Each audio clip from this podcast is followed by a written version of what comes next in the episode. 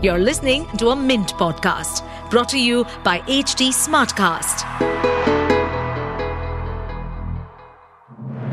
Good morning. You're listening to Mint Business News with me, Gopika Gopakumar. Here are the main headlines this morning. JP Morgan Chase and Company will add Indian government bonds to its benchmark emerging market index, a keenly awaited event that could drive billions of foreign inflows to the nation's debt market. The index provider will add the securities to the JP Morgan government bond index emerging markets starting June 28, 2024. India will have a maximum weight of 10% on the index. Indian IT services firm Wipro said that Aparna C. Iyer will replace Jatin Pravinchandra Dalal as the company's chief financial officer. Iyer will report to chief executive officer and managing director Thierry Delaporte and will join the Wipro executive board. Dalal is stepping down as CFO to explore other career opportunities. ICICI Lombard General Insurance announced the resignation of its managing director and CEO Bhargav Dasgupta, who had dedicated 14 years of service to the company. Dasgupta decided to step down to explore a career opportunity abroad. The board acknowledged his resignation. HDFC Asset Management Company has secured the Reserve Bank of India's approval to raise its stake to 9.5% in five private sector lenders. This signals growing investor interest in private lenders and a potential bullish trend. India's third largest asset manager was granted regulatory approval to raise stakes in Karur Vysya Bank, DCB Bank, Equitas Small Finance Bank, Federal Bank, and City Union Bank.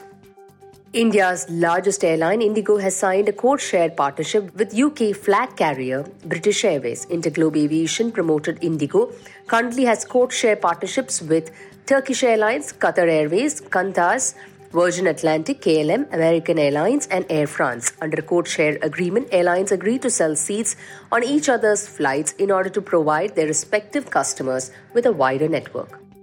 Vedanta has approved the raising of 2,500 crore rupees through issuance of non-convertible debentures on a private placement basis. A decision in this regard was taken at the meeting of the committee of directors of the company.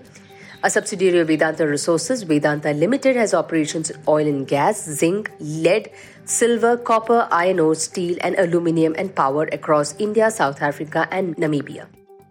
Caretta Minerals, an asset of JSW Steel in the US, has entered into an agreement to sell its plant and equipment for a consideration of $24 million to West Virginia Properties.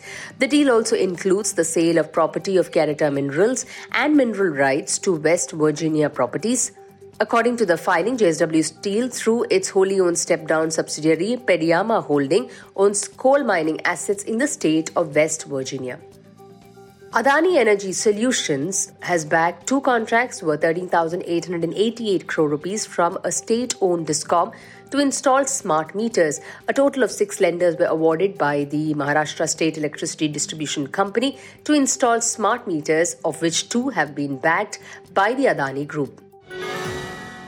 Moving on to markets, both Sensex and Nifty are trading flat tracking their Asian peers following a sell off overnight in the US markets on fear of that interest rates will stay higher for longer. Benchmark index Sensex is trading at 66,303 and Nifty is at 19,750. In business term of the day, we look at global bond indices. This includes the emerging debt markets that closely monitor local currency bonds that are issued by governments of various developing nations with that, it's a wrap on today's edition. Thanks for tuning in. Have a great weekend. See you next week. Bye bye.